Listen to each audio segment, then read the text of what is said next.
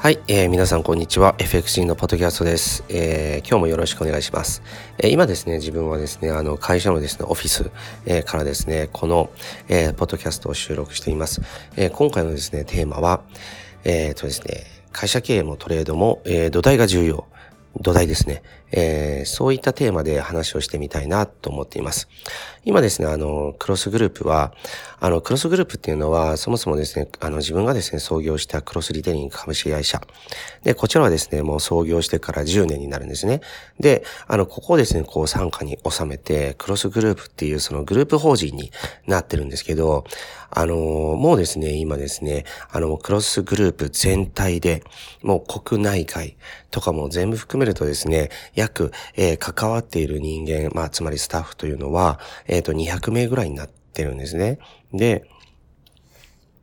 えー、ここまで来てですね、やはりなおさら思うのは、あのー、なんですが、その会社規模がですね、小さい、小さい時はですね、えっ、ー、と、いろんな意思疎通っていうのがまあ、非常に容易なんですけども、やはり大きくなればなるほど、えー、っとですね、そのあの、意思疎通みたいなものが非常に難しいので、その土台となるもの、えー、っと、その一番最初にその土台というものがあって、そこにですね、いろんな方法を、方法論を積み上げていく、その一番最初の土台っていうものがしっかりと、えー、会社全体に浸透していないと、えー、その後ですね、方法論をこう積み上げていってもですね、結局、えっ、と、方向性がずれてしまう。つまり一番最初のスタート地点っていうか、こう土台の部分がですね、本当とにかく重要なんだなっていうのが、まああの、近頃ですね、特に自分自身が感じるところです。で、それは、えっ、ー、と、トレードに関してもですね、同じですので、ですからまあ今回ですね、ポッドキャストで、あの、お話しするっていうのも、あ、すごく、まあ自分としてもですね、あの、いいお話ができるかなと思ってます。で、えっ、ー、と、その会社のですね、土台となるのは、まあ基本的にはですね、いろんなところで言われてますけど、僕自身も思う、えー、土台になるものっていうのはミッションとビジョンなんですね。で、ミッションっていうのは、その会社を経営する上でのですね、あの使命というふうにも言い換えられるし、で、ビジョンっていうのはその使命を遂行していくことで、あの、達成できる会社のですね、将来像っていうことだと思うんですね。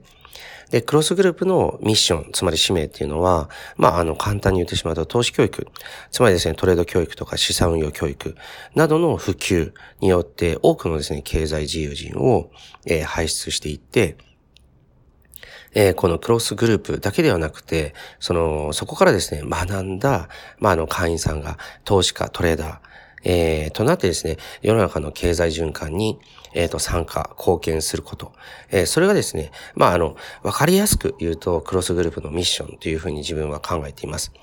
えー、もちろんですね、あの、会社としては、そういった活動を、えー、通じてですね、あの、法人規模をどんどんこう大きくしていって、えー、世界規模のグループ法人を達成して、世の中の経済活動、経済循環にですね、役立つ存在になるっていうことを目標にしています。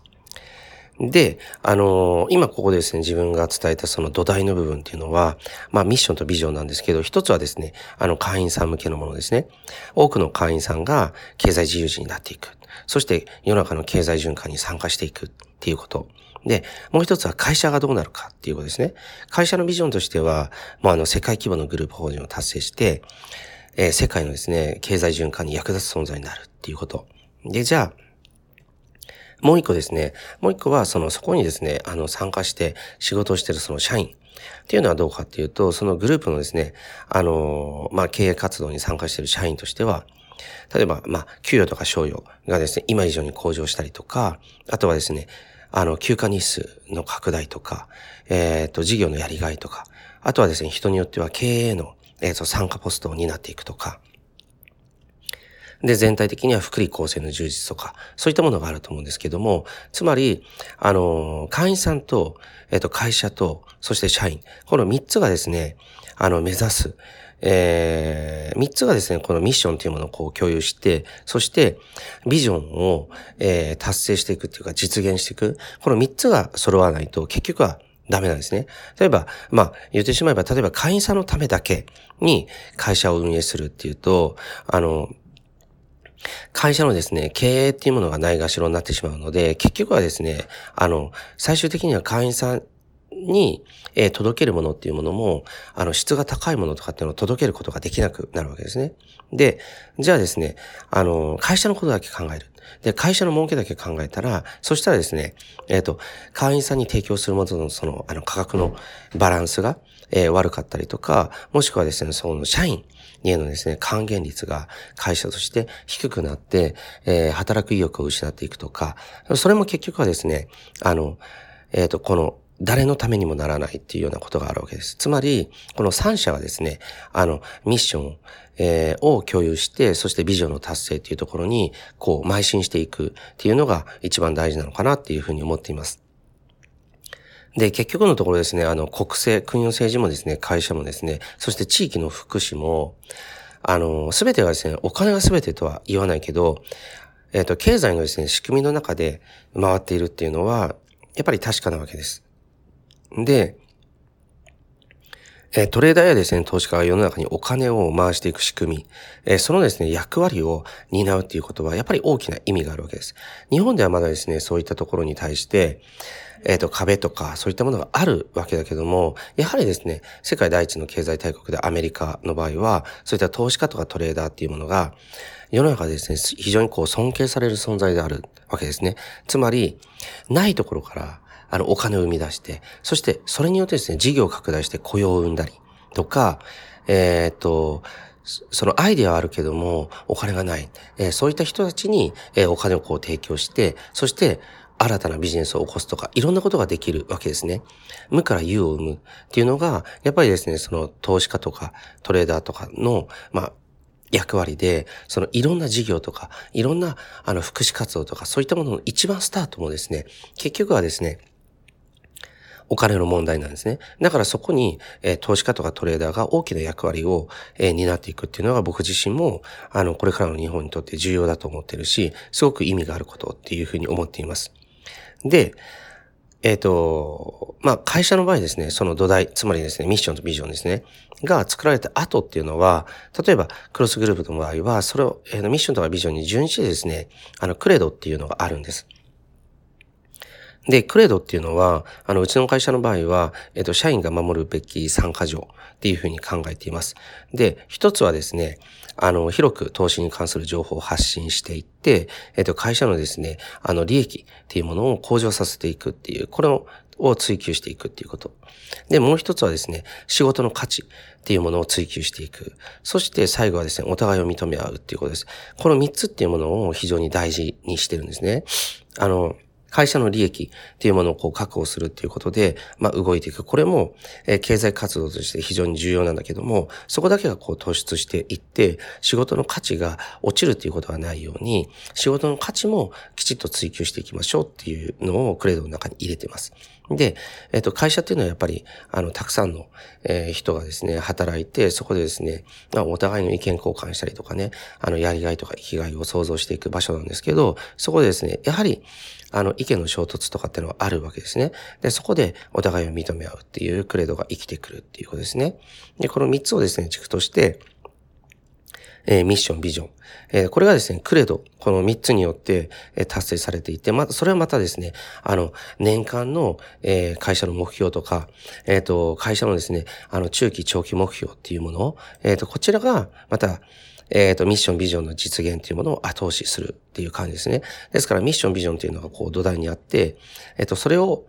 実現していく方法論として、クレドとか、目標とか、えー、そういったものがある。で、それらがまた、さらに細分化されていくと、いろんなテクニックとか、いろんな、えっ、ー、と、仕事をする上でのスキルとか、そういったものになっていくわけですね。でも、スタートっていうのはやっぱり土台なんですよ。ミッションとかビジョン。で、そこからブレない形で、いろんなスキルとか、仕事の、への熱意とか、そういったものを、えっ、ー、と、積み上げていくわけですね。えー、つまりですね、土台作りがブレないえことからですね、その上の方法論っていうのが細かく決まっているわけだから、えっと、まずは最初に抽象的なミッションとかビジョンがある。そして、そこにですね、具体的な、まあ、あの、会社なので業務内容とかっていうものが細かく作られていくっていうイメージですね。で、トレードのですね、技術の向上っていうものも本当に同じなんですよね。あの、同じようにですね、土台があって初めてですね、その後のスキル向上っていうのがあるわけです。じゃあですね、そのトレーダーにとってですね、その土台っていうのは、一体何なのかっていうことなんですけど、えっ、ー、と、まずはですね、その土台として言えるのは、一つのロジックですね。それを理解して、あの、使ってみるっていうことなんですが、ただ、そこで終わってしまうと、えっ、と、なんて言うんだろう。例えばですね、例えば野球とかで例えると、一つのピッチャーが投げる球種への、まあ、バッティングをマスターしたに過ぎないので、あの、他のですね、まあ、球を投げられたら、他のピッチャーになったら、つまり他の相場が訪れた時に、あの、対応できないし、言ってみればですね、過去の相場っていうのは厳密に言えば二度と同じ相場っていうのはないわけですよね。だから、まあもちろんそれはピッチャーが投げる球も一緒なんですよ。厳密に言えば似たようなものはあるけども、同じ球っていうのは絶対ないわけですよね。でも、いろんな球種に慣れていけば、あの、ちゃんとですね、ヒットが打てたり、ホームランが打てたりっていうことができるわけです。だから、相場も同じなんです。相場も同じ相場ないんだけども、似たパターンっていうのは訪れる。だから、あの、同じ相場はないわけだから、いろんな相場に、えっと、対応できる、あらゆる手法に、トレード手法に触れていくことっていうことがやっぱり重要になってくるんですよね。で、小さな利益しか狙わない、例えば1ヶ月に数千円とか、そんなであればですね、あの土台よりもテクニック重視とかでもいけるのかもしれない。これ長期的な話ですよね。で、会社も同じです。会社も、あの、数年だけ生き延びるとかっていうことであれば、あの土台とかミッションとかビジョンみたいな共通認識よりも、あのテクニック的なことが重要かもしれないけども、長期で成長していくとか、あの、大きくしていくとかっていうことであれば、トレードもそうだし、会社もそうだし、あの、とにかく土台っていうのが重要になってくるわけなんですよね。あの例えばさっき野球の話が出たけども、自分自身がですね、あの、英語をですね、喋れるようにこう、えー、なった、えー、マスターしてきた過程っていうものも結局はですね、同じなんですよね。でいろんな人の喋る英語にあの触れるっていうことを、いろんな人の発音とか言い回し、表現とか考え方に触れる。それでですね、ようやく英語の全体的な力がつくわけです。やっぱり、え、っと、なんていうのかな、そのあの、例えば学校であるような、その CD のですね、綺麗な英語だけ、それをもう何、何十回って聞いたところで、実際の会話の中では、あの、えっと、同じ発音とか同じ言い回しとかをする人、えー、が、はいないわけなので、やっぱりいろんな表現とかに触れるしかないんですよね。だトレードも結局は同じなんです。あの、基礎は大事ですよ。その、英語のですね、綺麗な発音の、えっ、と、CD とかを聞くっていうのは大事です。だ一つの手法を、あの、丹念に学習するというのは大事です。けれども、そこで終わったら、やっぱりそれ以上がないんですよね。あの、いろんな人と、えっと、英会話ができるようにするためには、いろんな発音とか、いろんな表現とか、いろんな、例えば英語での考え方とかにも触れなきゃいけない。それと同じです。トレードも。トレードも結局はですね、あの、いろんな手法に触れていくことで、初めてですね、あの、いろんなロジックが使えて、つまり、どの相場でも負けないっていうことができるようになるんですね。トレードもですね、えー、会社経営も、そして、えー、英会話を身につける。でもうすべてですね、あの、同じで、土台を固めてしまって、その後にですね、方法論を積み上げていくっていうことで、ようやくですね、スムーズに進んでいくんですね。で、自分のですね、あのー、知り合いのトレーダーも言ってるんですけど、もう同じようにですね、あのトレードを学んで、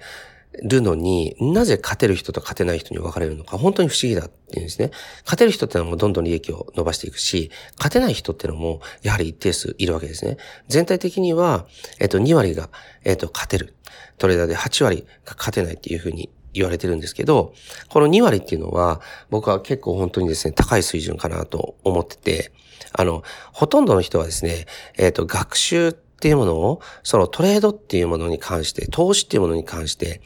学習っていうものを全然しないでですね、なんとなくトレードしてるし、あの、初心者もたくさんいるわけですよね。だから、みんながですね、えー、一生懸命に受験勉強して、その中で、例えばね、これ、勉強とかで、その中で合格者が2割っていうのは、2割に入るのって難しいと思うけど、FX トレーダーの場合、この2割に入るのってのは、結構簡単だし、少し努力すればいけるんですよね。あの、努力してない人たちが多い中での2割なので、で、この2割っていうのは、やっぱり証券会社とかが行うですね、アンケートの結果にも現れていて、継続的に勝てる人ってのはやっぱり2割。その中で、2割の中で毎月数十万の人と数百万とかの人とに分かれていくってことですね。で、やはりその分かれ道を決めるのは、本当にいろんな要素があるにせよ、やっぱり土台がどういうふうに築けてるか。その土台部分でいろんな手法に触れて、あの、いろんなトレードを経験していくかどうか。ここでですね、方向性ってやっぱり変化してくるのかな、と思っています。はい。で、あの、まあ、もう土台土台ってもう何回も言ってるので、あの、もし、えー、気になったところあればもう一回ポッドキャストね、聞き直してほしいなと思うんだけども、あの結構、その学習する上での一番スタートっていうのがすごく大事かなと思います。もちろん、スタートでしくじったからって言ってもうダメっていうことじゃなくて、じゃあもう一回、原点に戻ってやり直せばいいだけなので、そうすればすぐにパッとまたね、あの、追いついてくると思います。はい。さあ、皆さん頑張っていきましょう。で、えー、っと、さて、えー、もう最後にしますけども、ゴールデンウィーク、えー、皆さんどういうふうに過ごしましたでしょうか？あの、日本のですね、7割の、えー、方々が、まあ、お仕事だったっていうことなので、えー、まあ、ゴールデンウィーク全部ね、休めた方っていうのは少ないんじゃないかなと思うんですけど、あの、自分はですね、あの、ちょっと、お仕事だった方には申し訳ないんですけど、あの、家族で、えっ、と、ギリシャ旅行に行ってきました。えっ、と、長男はですね、留学先、留学先のオーストラリアから現地に交流して、そして自分は日本から行ったんですけど、もうみんなで家族でですね、あの、海外で、えー、会って、のんびりできる機会っていうのはあまりないので、すごく充実した、えっ、ー、と、旅行になりました。で、そうですね。長男がですね、もうオーストラリアに行って10ヶ月ぐらいになるんですけど、もう本当にですね、英語がペラペラになっててびっくりしました。もう本当に、あの、英語もですね、あの、実は、そのあの、留学すれば、みんな喋れるようになるんじゃないかっていうふうに思ってる人多いと思うんですけど、実はそんなことなくて、現実はやっぱり厳しいんですよね。やっぱり2割ぐらいなんですよ。で、喋れるようになるのは。で、あの、それでもやっぱり途中でね、学習をやめてしまえば、日本に帰ってきて何年も経てば英語が喋れなくなっていくんで、で、同じようにですね、日本人が、例えばオーストラリアにずっと住んで、日本語を触れてなかったら、日本語っていうのはやっぱり下手になっていくし、えっ、と、字もね、あの、漢字とか忘れていったりとかする。それと同じなんですけど、あの、まあ、あの、英語とかもね、あの、その学習するのが、その大変っていうのは、やっぱり、それはわかるうん、理解できることなんですよ。だって、現地の、ね、ネイティブの人が何年とか何十年もかけて学習してきたことを後追いでやっていくわけだから、なんか、留学して1年経ったから、そんな簡単にペラペラになるわけではない。あの、それ相応の覚悟がやっぱり必要なんですね。でも、でも、頑張って継続すれば、あの、誰もがその2割の、まあ、ペラペラスピーカーに入れるわけなんです。で、FX もやっぱり同じなんですよね。土台さえしっかりして、その方向性さえ間違わずに積み上げていって、しっかりとやっていけば、やっぱりいずれ、その、勝ちトレーダーの2割にはやっぱり入れるわけなんですよ。だから、やはり継続して学習するっていうことも大事だし、これはもう仕事だろうと、英語だろうと、スポーツだろうと、トレードだろうと、会社経営だろうと、全部一緒かなっていうふうに思います。で、そういう気持ちでね、あの、まあ、気持ちを新たにして自分自身も、まあ、会社経営とかあのトレードとかそういったことに邁進していきたいなと思ったそういうですねあのちょっとのんびりしたギリシャ旅行でした。はい。それではまたですね、あの、ポッドキャストで、えー、またいろんなお話させてもらいたいなと思います。今回は、えー、終わりです。ありがとうございました。今週の放送はいかがでしたでしょうか？弊社クロスリテイリングでは投資に関わるさまざまな情報を発信していますひらがな3文字で「投資」に教科書の「科」で「投資家」と検索してみてくださいねそれではまた次回お会いしましょうこの番組はクロスリテイリング株式会社の提供でお送りしました。